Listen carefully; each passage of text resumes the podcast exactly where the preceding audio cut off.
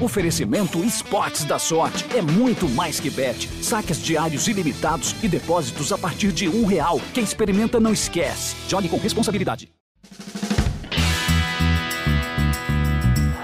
O Cruzeiro é campeão da Libertadores. O Cruzeiro é campeão brasileiro de 2014. Existe um grande clube na cidade. Existe um do Brasil.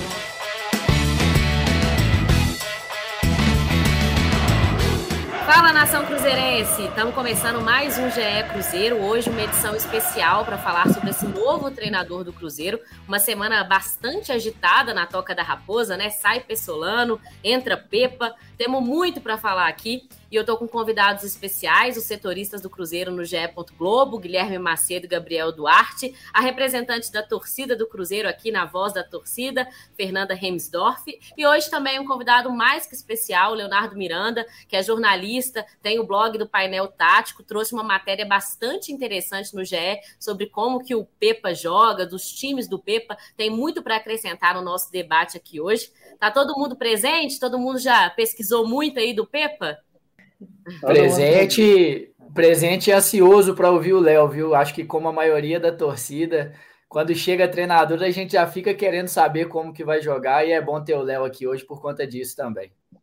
Ô, Fernanda, você tem voz ativa aqui como representante da torcida. Eu vou começar com você. Como que foi esses últimos dias como torcedora? O que, que você sentiu nessa saída do Pessolano, chegada do Pepa? Pegou muito torcedor de surpresa nesse fim do Campeonato Mineiro. Conta pra gente como que foi esses últimos dias.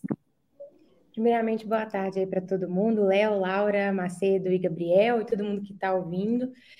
E Bom, realmente foi muito difícil, foi muito impactante a notícia da saída do Pessolano, porque realmente era uma coisa que eu não esperava, a maioria da torcida não esperava, por mais que a gente visse que alguma coisa no Cruzeiro não estava dando certo, que a gente chegasse que o time não estava encaixando e que às vezes o Pessolano estava tomando umas decisões que a gente podia questionar, a gente nunca imaginava que ele iria sair nesse momento e muito menos do que isso já tinha sido avisado há meses.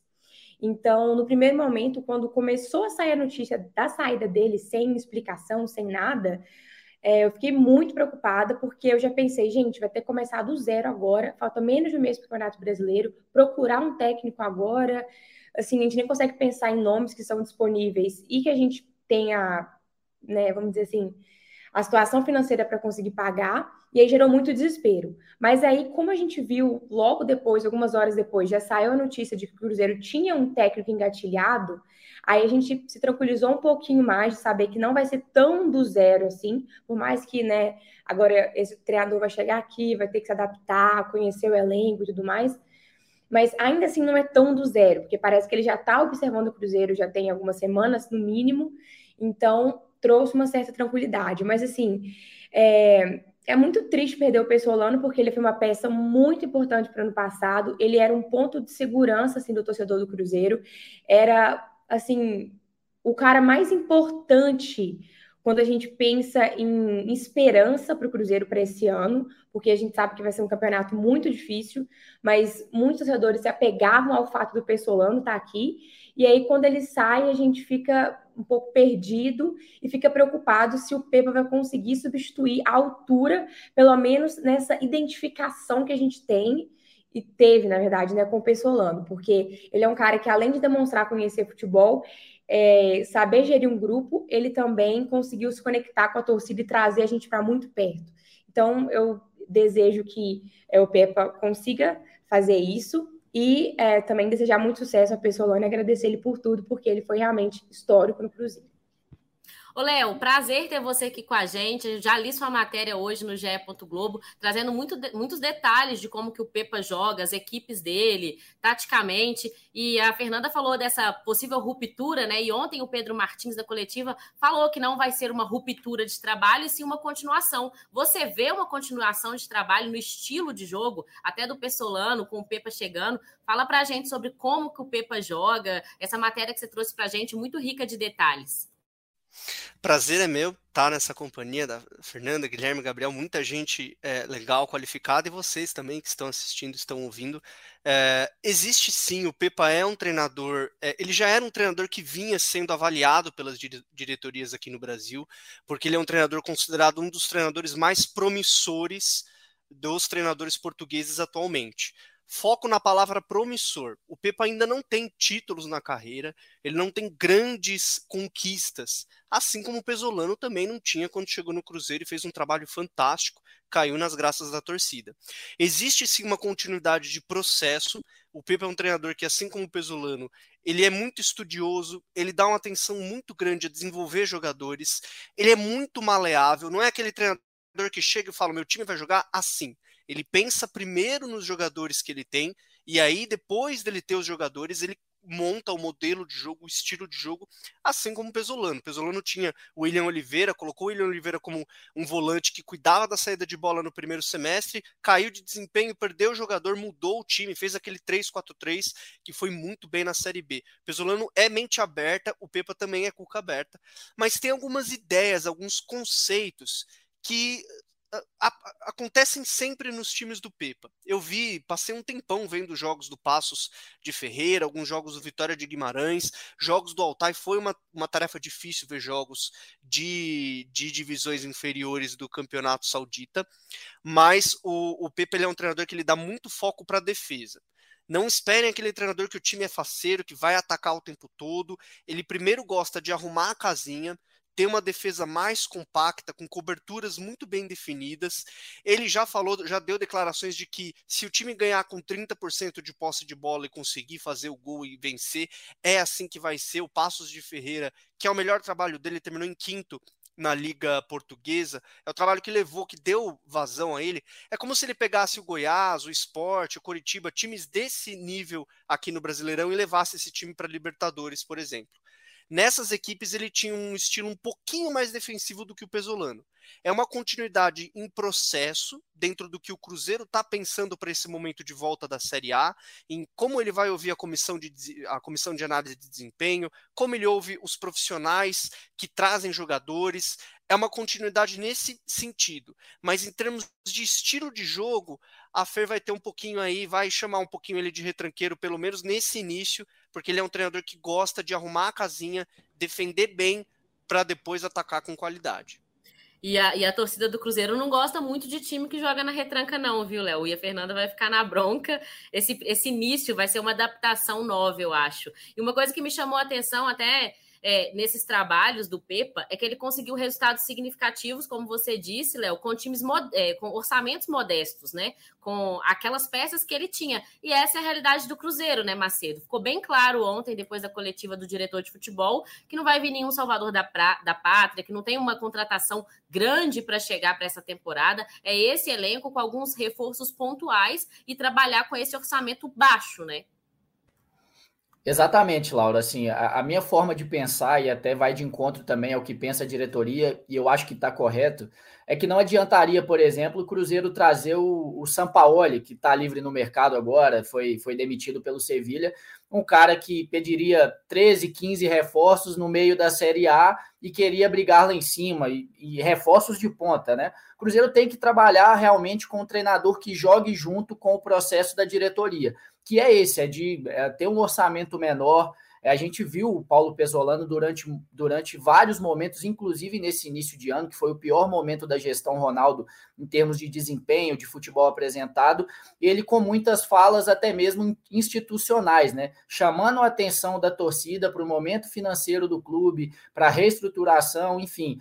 E o Pepa vai chegar para um trabalho que é mais ou menos nos moldes, mais ou menos nos moldes que ele fez lá em Portugal, com o Passo de Ferreira e o Vitória de Guimarães, como o Léo citou. É, também fez três temporadas ali, é, livrando o tom dela do rebaixamento, uma assumindo no meio da temporada, na reta final, e as outras duas temporadas inteiras. Passou algum susto ali com o tom dela, outra foi meio de tabela, que é mais ou menos o que o Cruzeiro é, espera, que é 11 colocação, como ele ficou lá num campeonato de 18 equipes. Mas é, o Cruzeiro a gente tem que lembrar que já fez 18 contratações para esse ano, e além desse alto número, são duas semanas aí para a janela fechar. Então, mesmo que, que, que fosse o desejo do treinador chegar e pedir várias contratações, dificilmente o Cruzeiro teria e conseguiria atender esse desejo por conta desse curto espaço de tempo. Mas é até assim, é, é uma ideia que, que eu, eu falei no podcast, na última edição do podcast, a gente abordando a possível chegada do Pepa, é que o Cruzeiro também, assim, ele tem um elenco para mostrar mais do que vinha mostrando. E é, é, algo que a gente deveria falar também do trabalho do Pesolano nesse início, que as coisas não encaixaram, né? Então, é, depois até chamando para o pessoal ler lá a nota do Léo, tá na, na home do, do Cruzeiro, né? ge.globo barra Cruzeiro, e ele cita ali num um 4, é, 4 2 3 1, né, para jogar com a bola, uma linha de três ali que eu vejo muito potencial nesse elenco do Cruzeiro, por exemplo. Né? Você tem o Wesley para jogar de um lado, o Bruno Rodrigues para jogar do outro, mas se aproximando do Nicão para ser esse meia central, tem a possibilidade do Matheus Vital e usando muito o camisa 9, um centroavante referência, e eu acho que é a peça assim individual que o Cruzeiro mais pode confiar nesse momento de elenco, que é o Gilberto, que é um cara que está acostumado a fazer gols, é, num passado recente, é sem dúvida nenhuma um dos principais centroavantes do futebol brasileiro e que nesse início de trajetória do Cruzeiro, por mais que o Pesolano tentasse, né, a gente sabe da ideia dele de futebol ofensivo, o Gilberto estava recebendo pouquíssimas bolas para finalização. Então, é, eu fiquei até empolgado assim do ponto de vista de gostar de futebol, de ver o que ele pode oferecer para a gente aqui trabalhando perto do Cruzeiro, de ideias táticas nesse sentido. E aí, defensivamente, eu já tenho um pouco mais de receio, porque para jogar numa linha de quatro ali, o Cruzeiro não tem laterais que né, são bons defensores. O William, o Gasolina e o Formiga pela direita, o Marlon e o Kaique pela esquerda. Tem hoje só quatro opções de zagueiro, considerando que o Neres vai voltar também para a Série A. Então, é um setor óbvio que o Cruzeiro já tinha atenção antes e que nesse estilo é, do, do Pepa de jogar, o Cruzeiro vai ter que, sem dúvida nenhuma, buscar mais um nome aí nas próximas duas semanas. Inclusive, o Macedo, parece Guilherme... até que você estava ouvindo a nossa conversa na redação, o Mini do Gabriel, viu? Porque a gente estava falando justamente sobre isso, sobre esse centroavante, de como o Gilberto pode ser esse cara que vai se deslanchar jogando no estilo que o Pepa joga, e na dificuldade defensiva do Cruzeiro, Léo, porque o Cruzeiro, ele precisa de peças ali para repor, principalmente de zagueiro, porque perdeu o Eduardo Brock e não teve uma reposição e está sofrendo ali é, na, na, defesa é, nesse início de campeonato, vai precisar fazer essas reposições. Exatamente. O, o, Guilherme deu bem o, o, o panorama. O, Pepa combina muito com o Gilberto, talvez foi a principal contratação do, do, Cruzeiro no ano. Ele gosta desse camisa 9 mais de área, e o Gilberto é um camisa 9 que ele sempre foi mal compreendido nos clubes pelos quais ele passou. Ele não é aquele camisa 9 de prender a bola, de fazer o pivô. Ele tem um pouco mais de velocidade do que outros camisas 9, do que outros centroavantes. O Pepa adora esse jogador. A gente chama dentro do Tati Case de atacar espaço. É aquele 9 que faz mais ou menos o que o Cano faz, fica correndo nas costas dos zagueiros, na frente dos zagueiros, tentando se desmarcar para finalizar. O Pepa gosta muito desse estilo e com certeza ele vai colocar o Wesley do lado, de, do lado esquerdo, o Vital talvez pelo lado direito, ou o Nicão pelo lado direito, ou o Nicão centralizado. Ele gosta muito desses meias que, que bagunçam, que tem essa liberdade de movimentação. Quanto à defesa, aí o Cruzeiro tem um problema porque precisa contratar laterais e o Pepa gosta muito de um camisa 5 que pensa o jogo. No Passos de Ferreira ele tinha um jogador chamado Eustáquio, que fazia grandes jogos no Passos de Ferreira, foi emprestado para o Porto e foi um dos melhores jogadores do Canadá, da seleção do Canadá na Copa do Mundo. O Canadá não passou para a segunda fase da Copa, para o mata-mata, mas teve alguns bons momentos e o Eustáquio era esse jogador, esse camisa 5 que era o farol do time. Armava o time junto com os laterais, fazia a bola chegar nos meias. Esse camisa 5 o Cruzeiro também não tem. Hoje não é o Felipe Machado, talvez não é o Oliveira, o, o Pepe ele vai ter que improvisar, mas ele pode manter o 3-4-3 do Pesolano, apesar do time do elenco do Cruzeiro não estar jogando o que poderia estar com o Pesolano, o Pepa vai trazer algumas ideias diferentes e vai potencializar com certeza o Wesley e o Gilberto, mas a questão defensiva, ele com certeza vai colocar todo mundo para defender, para segurar um pouquinho mais a, a, casinha, porque o Cruzeiro vem tomando muitos gols em 2023 e o Pepe odeia isso. Ele prefere vencer de 1 a 0 do que vencer de 4 a 3, já falou isso em entrevistas. Então pode ser um início de trabalho um pouco mais defensivo do que o torcedor do Cruzeiro gosta de ver. comprar casa própria, realizar a viagem dos sonhos ou adquirir seu veículo sem desperdiçar estalecas. Com a Ademicon, lógico que dá. Fique de olho na casa mais vigiada do Brasil e planeje sua liberdade financeira. Ademicon. É crédito, é investimento, porque é especialista em consórcio. Ô, Gabriel, e você chegou a falar com o Pepa, né? Conta pra gente como é que foi esse rápido contato, que dia que ele chega a Belo Horizonte, é, como que tá a expectativa dele já começar a comandar os treinos do Cruzeiro? Eu falei informalmente com ele, ele ainda não pode falar oficial, oficialmente, né? O Cruzeiro até pediu para ele não, não falar oficialmente, isso a gente respeita até o protocolo que o clube adota, né? Mas eu conversei informalmente com ele, ele disse que está muito empolgado realmente com em chegar ao Brasil, em treinar o Cruzeiro. É, agradeceu, inclusive, as mensagens que ele vem recebendo de, de alguns torcedores, de pessoas nas redes sociais.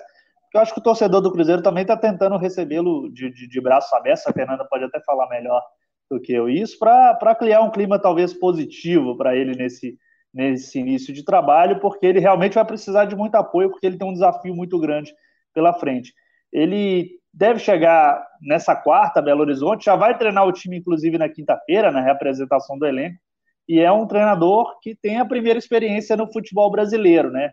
Como o Léo e o Gui já, já falaram, treinou é, times no, no, Campeonato Português e também o Altainá na Arábia Saudita, então vai ter a primeira experiência no, no Campeonato Brasileiro, que em termos de treinador não é tão brasileiro assim, né? Porque ele vai ser o oitavo treinador português é, entre os 20 clubes da Série A.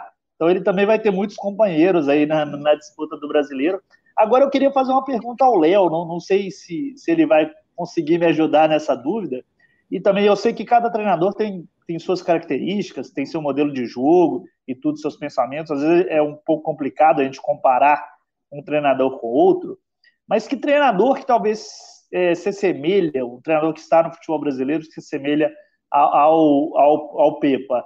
É, dentre os, por exemplo, os últimos que passaram pelo Cruzeiro, tem o Mano, tem o Abel Braga, o Adilson, o Ney Franco, o Enderson. É, algum desses treinadores se assemelha um pouco ao, ao, modelo de jogo, ao pensamento do, do, do Pepa?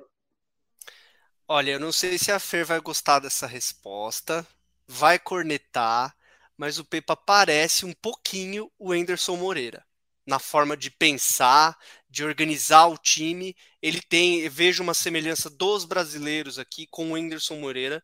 O Anderson Moreira é um treinador que gostava desse, não deu certo no Cruzeiro, deu certo em outros clubes, foi muito bem no América, mas gostava dessa defesa mais estruturada, gostava sempre de linha de quatro. Né? O Pepe ele usa pouco esquemas com três zagueiros. Eu acho que ele vai se adaptar no Cruzeiro, em algum momento ele vai usar. O Pesolano também não tinha usado antes de chegar ao Cruzeiro. Cruzeiro é um desafio muito grande para qualquer treinador e vai ser um desafio muito maior do que o Passos de Ferreira, do que o Vitória de Guimarães para o Pepa. É importante, o Cruzeiro é um time gigante, importante deixar isso. Vai ser um treinador que vai ter que se adaptar a esse time gigante, a um nível de pressão e cobrança que ele nunca viu.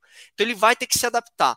Mas na forma dele estruturar o time, dele organizar o time, tem algumas semelhanças com o Anderson Moreira e com os portugueses que estão aqui. Ele talvez seja um pouquinho o Abel. Como está há muito tempo no Palmeiras, teve a chance de desenvolver mais o time. Mas pega aquele Abel de 2020, que dava uma prioridade mais para jogar em contra-ataque, que era mais retranqueiro. Vamos falar o português aqui, mais retranqueiro.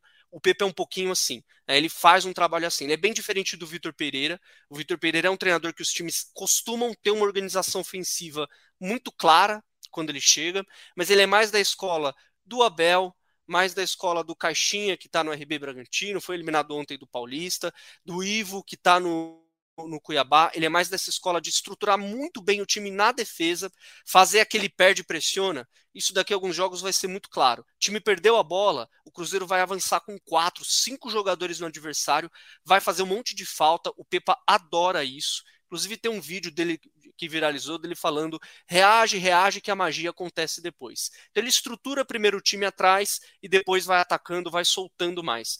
Vejo semelhança com o Anderson, que passou pelo Cruzeiro recentemente, não tanto com o Ney Franco e com os outros treinadores, Abel, o Ivo e o Pedro Caixinha aqui do, do RB Bragantino, que estão no Brasil. E Fernanda, citar... depois de ouvir tudo isso, que que você. Desculpa te interromper, Macedo. que, que você. Você tá mais animada ou menos animada? Não, eu estou animada para a vinda do Pepa, assim. É, por mais que eu goste de futebol muito ofensivo, eu entendo que o Cruzeiro, no momento, ele está precisando cuidar da sua defesa. Então, a gente teve aí uma sequência de praticamente um campeonato mineiro inteiro levando gols. Eu acho que só contra o Vila Nova que a gente não levou. Então, isso é muito preocupante, porque a gente vai jogar um campeonato com um nível muito alto. Então, se a gente não consegue nem segurar a defesa num campeonato mineiro, imagina um campeonato brasileiro, o tanto de gol que a gente não vai levar.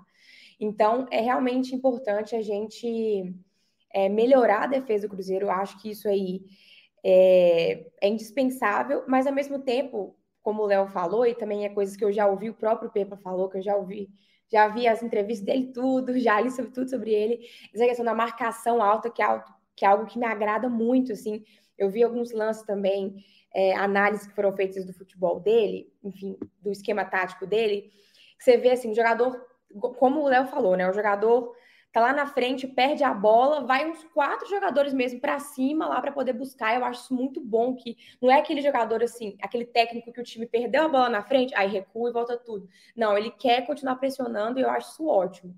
E assim, é, eu assim, gosto, gostei muito de ouvir ele falar, o, o, o, estilo que ele tem, assim, até de gestão de grupo também. Ele, ele falou que ele gosta muito de testar, aliás, de treinar coisas básicas do futebol, fundamentos do futebol durante os treinos, que é, isso é muito importante. A gente vê algumas falhas disso no Cruzeiro também.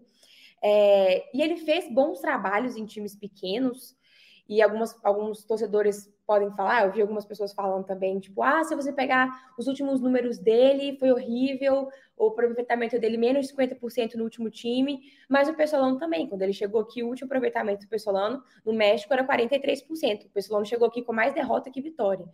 Então, a gente não dá para analisar um técnico todo só pelo último trabalho, né? A gente tem que entender a carreira dele, tudo que ele já conseguiu demonstrar, e é claro também, como o Léo falou, da questão dele ser promissor, né? De fato, ele ainda tem que mostrar muito mais, mas me agradou esse início dele e pela nossa condição financeira, eu acho que é um dos melhores nomes que a gente podia ter buscado. E esse chamado perde pressiona aí que vocês destacaram foi, foi muito marcante no trabalho do Pesolano em vários momentos da Série B, né? O Cruzeiro fez vários gols é, retomando a bola no campo de ataque, praticamente muitas vezes sem uma construção, né? O Cruzeiro já tomava, já retomava a posse em um momento quase que de finalização. E só para citar uma, uma, uma questão, é, o, o, o Enderson Moreira no América, eu acompanhei bem de perto aqui, era um time extremamente eficiente e que teve muitos destaques individuais. O América teve a melhor defesa da, daquela Série B, que venceu, inclusive, superando o Internacional, mas também teve o terceiro melhor ataque. Não era um time que fazia dois, três gols por jogo, mas foi muito eficiente com o Ederson. E aí a gente pode citar, por exemplo, o Messias saindo daquele campeonato como destaque, o Zé Ricardo. E por que, que eu cito esses dois jogadores? Porque são é, fazem parte de um trabalho com a base, né? Que, que também o, o Pepa deixou bem claro em outros trabalhos que ele gosta disso e é essencial dentro do planejamento da SAF. Então, eu acho que isso é interessante para a gente colocar para o torcedor aí, porque e aí dentro desse sentido até eu vejo até o, o Alisson, volante que passou pela Ponte Preta, ganhando mais espaço, jogando na, na função dele, mais centralizado, como um meio-campista de fato nesse, nesse esquema do Pepa.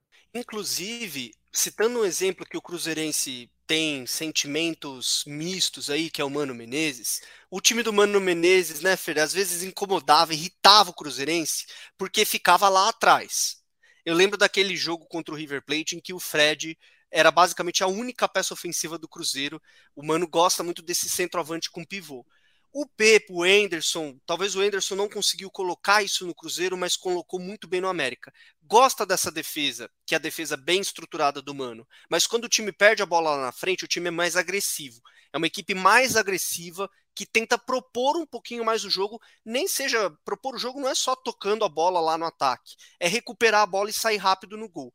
O Passos de Ferreira fazia muitos gols assim, recuperava rápido, fazia o gol, aí deixava o adversário ficar tocando aquela posse de bola, metia um outro contra-ataque, fazia outro gol, construía bons resultados assim. O Pepa com certeza vai começar o trabalho dele nessa linha, nessa toada. Algo a acrescentar nessa questão da recuperação, né, pós-perda, né, que é o termo muito usado, né? sobre essa questão da, da, da, da recuperação da perda de posse de bola rapidamente, é um dos pontos que o Cruzeiro chama de aspectos inegociáveis de jogo, que essa gestão Ronaldo fala, que ela não abre mão de, de, de colocar em prática. É, o Pesolano até deixou de fazer um pouco disso esse ano, eu acho que o Cruzeiro também é, deixou um pouco a desejar nessa questão da, da recuperação pós-perda no Campeonato Mineiro agora, não conseguiu manter essa intensidade que ele fez isso na Série B, mas esse é um ponto interessante porque se encaixa perfeitamente nessa, nessa nenhuma dessas ideias da gestão Ronaldo de, de recuperar rapidamente a perda de posse que a, que a gestão Ronaldo tenta aplicar nos, nos dois times, inclusive, aqui no, no, no Valladolid. Eu queria saber, assim, vou até perguntar para o Macedo, para o Gabriel, que estão mais no dia a dia do clube, qual que é o time que o Pepa chega? Porque, assim, agora o Cruzeiro não tem mais preocupação com o Campeonato Mineiro, acabou, e aí vem já uma preparação é, para a Copa do Brasil e para o Brasileiro. É, qual que é o time que ele chega? É, como que ele vai ter, assim, não vai ter mais uma pré-temporada, né? Todo o trabalho de pré-temporada que foi gigantesco esse ano, não, não, fez, não vai conseguir fazer. Como que vai ser essa preparação do Cruzeiro para esse início de Campeonato Brasileiro e também da Copa do Brasil? Eu citaria até, assim, é óbvio que o ideal, a gente até, eu estive na coletiva do Pedro Martins ontem e questionei ele, insistente até, né, porque tinha sido uma pergunta anterior sobre se a gestão não tinha errado ao não é, abrir mão do Pesolano no ano passado, porque a gente teve a maior pré-temporada da história do futebol brasileiro, pelo menos que eu me lembre, foram 35, 40 dias de treinamentos, mais, tirando as férias de mais 30 dias, 35 no caso do Cruzeiro, que a Série B terminou antes. E aí ele citou que até isso aconteceu. É, o Cruzeiro manteve o Pesolano porque tentava tirar a ideia dele de sair do Cruzeiro e por isso foi feito agora.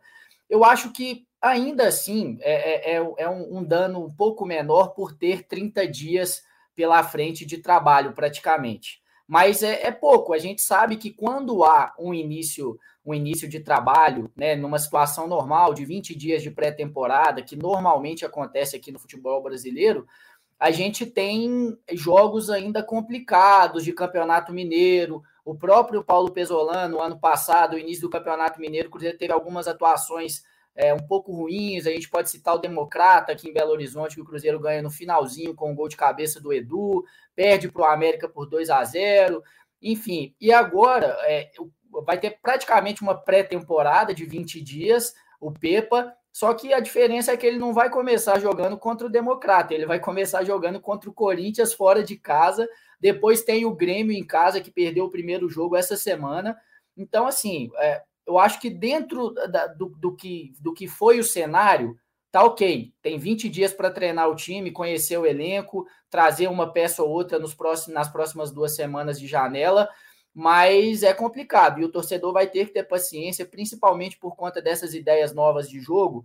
O Cruzeiro, o torcedor vai ter que entender, vai ter que comprar a ideia, eu tenho certeza que vai comprar, vai lotar o Independência contra o Grêmio, e o, torce, e, e o, o time do Cruzeiro vai precisar muito disso. Assim como na Série B do ano passado, Cruzeiro sobrou muito desde, desde a quinta, sexta rodada, por conta também dessa força da torcida, desse apoio ao grupo, vai ter que ser mais ou menos assim nesse início, até engrenar o trabalho, os jogadores entenderem como joga o Pepa.